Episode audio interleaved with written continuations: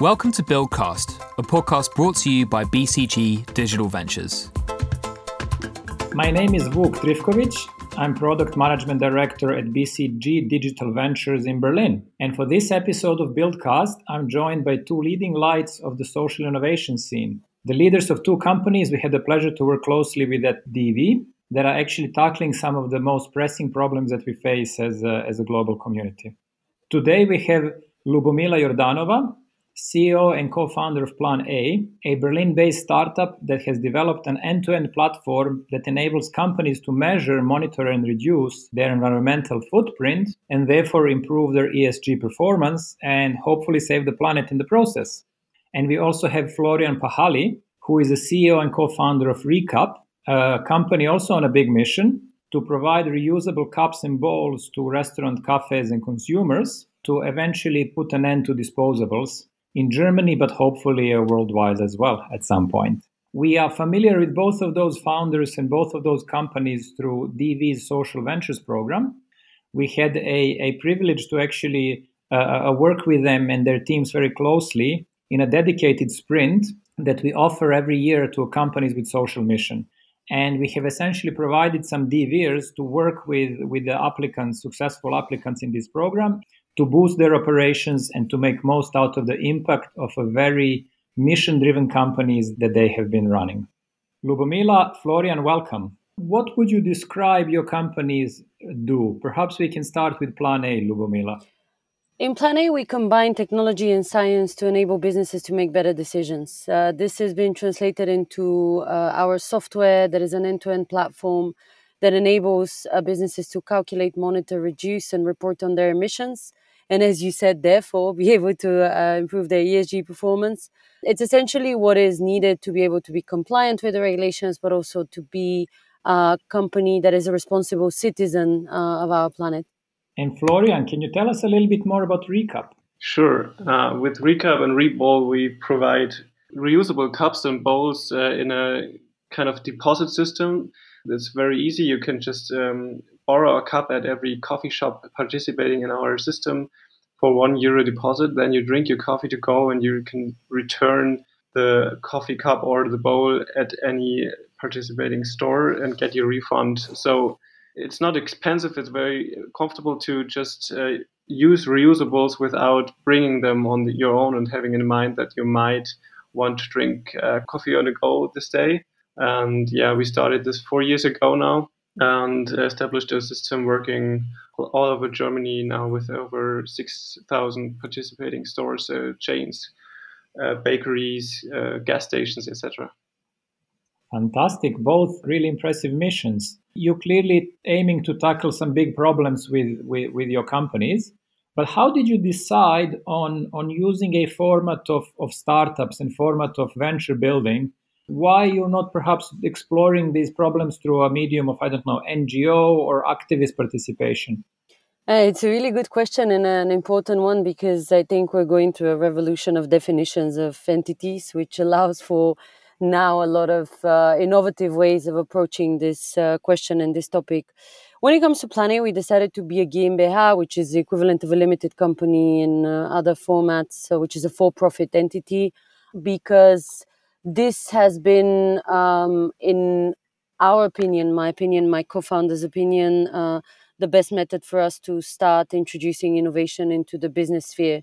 Uh, there's been this common denominator of businesses that wrongly have been perceived as always like the money making machines and only like kind of contributing to maybe not so environmentally friendly uh, behaviors. Uh, we don't think of businesses like that. We think that businesses are the best format of change and they are agile, they're innovative, they're willing to adapt, uh, or when they're pressed to adapt, they adapt fast. Uh, which is what we need when it comes to fighting climate change. Uh, it's funny, in the beginning, when we started also actually uh, four years ago, uh, we uh, were constantly called an NGO because we were dealing with the topic that apparently was not supposed to be in the realm of money making uh, and profit making. Uh, thank God today we live in a different reality uh, and happy to be in the format that we are in.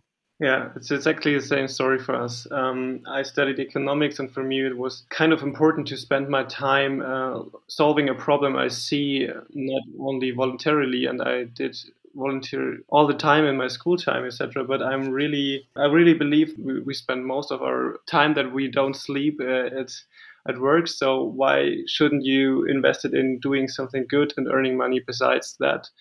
And in the beginning, it was the same as you just said, and we were asked or told, "Hey, nice project, and and how can you do this beside your job?" And then we told the guys, "Hey, it's our job, and we want to to really do this full time." And I think there's some change happening in the last few years, and seeing that um, corporates are not only supposed to to earn money and uh, making the world better in your free time what you've often seen in the in the past is that people do volunteer work um, in the free time to compensate what they damaged while working and earning money. And I think think we we shouldn't go um, on with this behavior in the future and just combine doing good things and working and generating profits for doing even more good.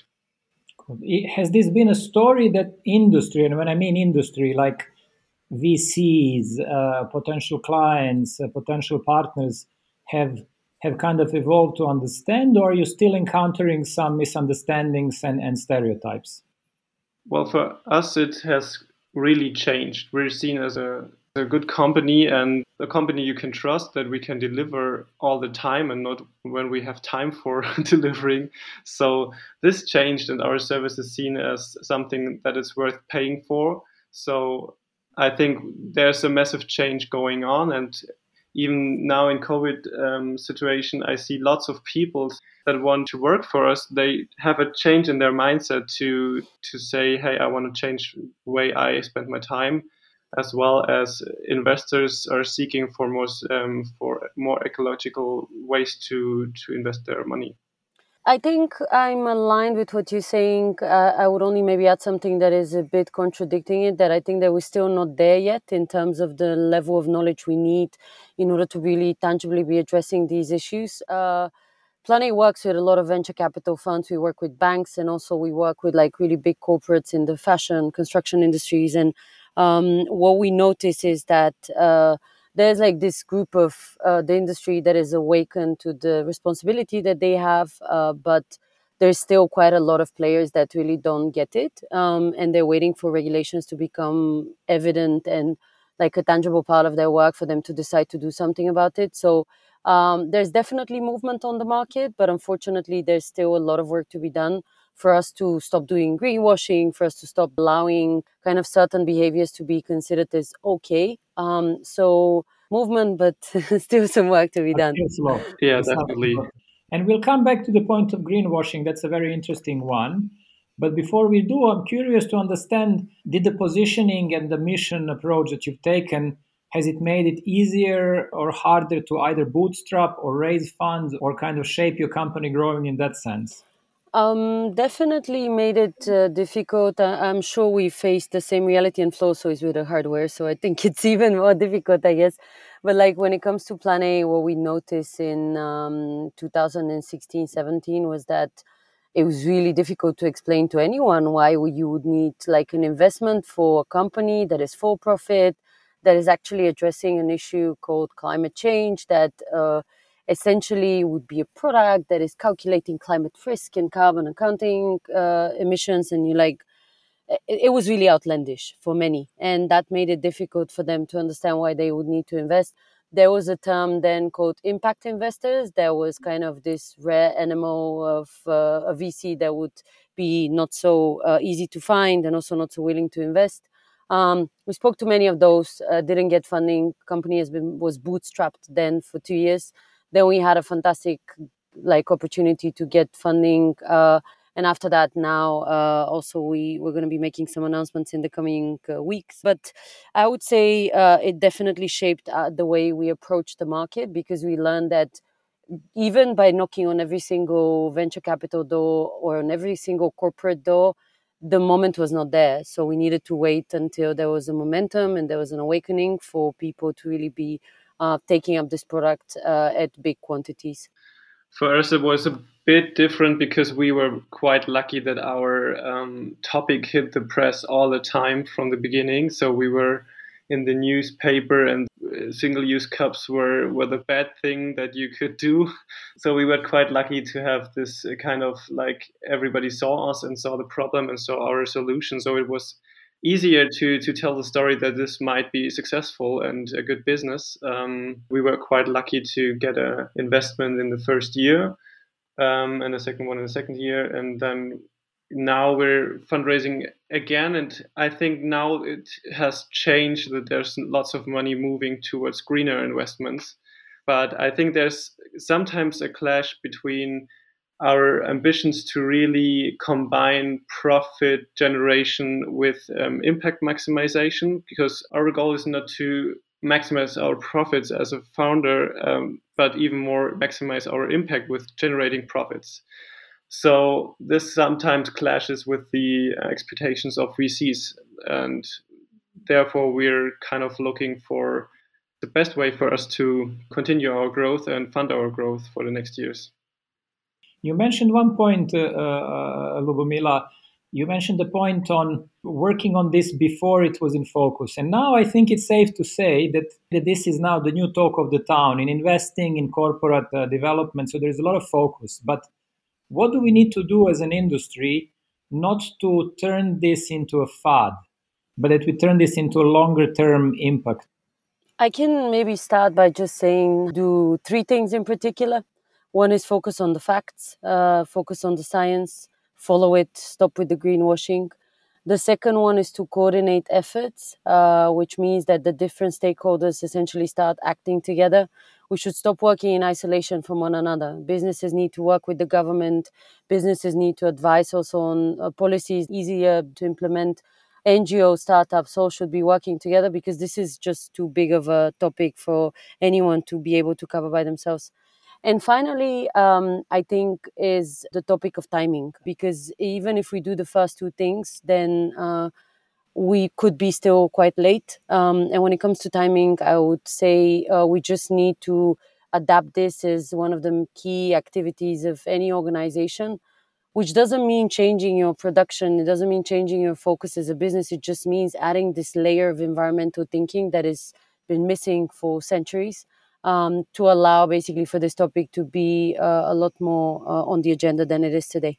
Yeah, I think the consumer side is um, highly engaged at the moment. I'm quite curious how we can overcome the, the COVID crisis and um, how this impacts our behavior in the long term run because acting sustainably is has been in the past a, a possibility if you haven't had any sorrows. And if we might drop into economic crisis, for example, then sometimes I'm afraid that we might fall back into the business cases where we know that they have worked in the past, which doesn't mean they might work in the future. But if we can set the right frames from political sides as well as combining our forces, as Lubomila said, um, then we can continue this story of change that we saw in the last years. I have a perspective that's slightly contrary to yours, Florian. I feel that a little bit of crisis is really necessary to get us going and to get us going in the right direction. Yeah, I think there's a major change going on, but we need to keep this change running. And what I saw, for example, we we we've got the Mehrweggesetz. Um, so every coffee shop at a certain size is uh, supposed to offer reusable solutions. So this is great, and this is not triggered by COVID. But what we see there, and where I meant is um, political action necessary, is um, that they extended the date from 1st January next year to the year after next year, so 2023 to make it possible for the, the caterers to adapt and always saying, yeah, they're in a heavy environment at the moment due to COVID. So sometimes I see there's a kind of excuse made by COVID to make things not moving so fast as it could and as we might would have done uh, without COVID. So I, I think see. there's a major major change going on, and I'm very very happy that this boosts us very much. But sometimes we need to be even more strict to going uh, the next steps on every side. That's a big question, and that's really fascinating to hear. Thank you for fantastic insights in this podcast. Thank you so much for uh, this conversation and also for the opportunity to work with DV. It's uh, it still warms my heart when I think about these wonderful months we had. That's the same for, for us. I'm so grateful for the last few weeks of uh, very, very intense sprints, and um, I'm thankful for the opportunity to speak with you guys. And yeah, I think the future is bright and green, and um, you helped us going a next big step forward. Fantastic, thank you. And I think in podcasting business, this is a wrap, no? Thank you for listening. For more information about BCG Digital Ventures, find us on LinkedIn, Twitter, or Instagram, and stay tuned for more episodes of Buildcast.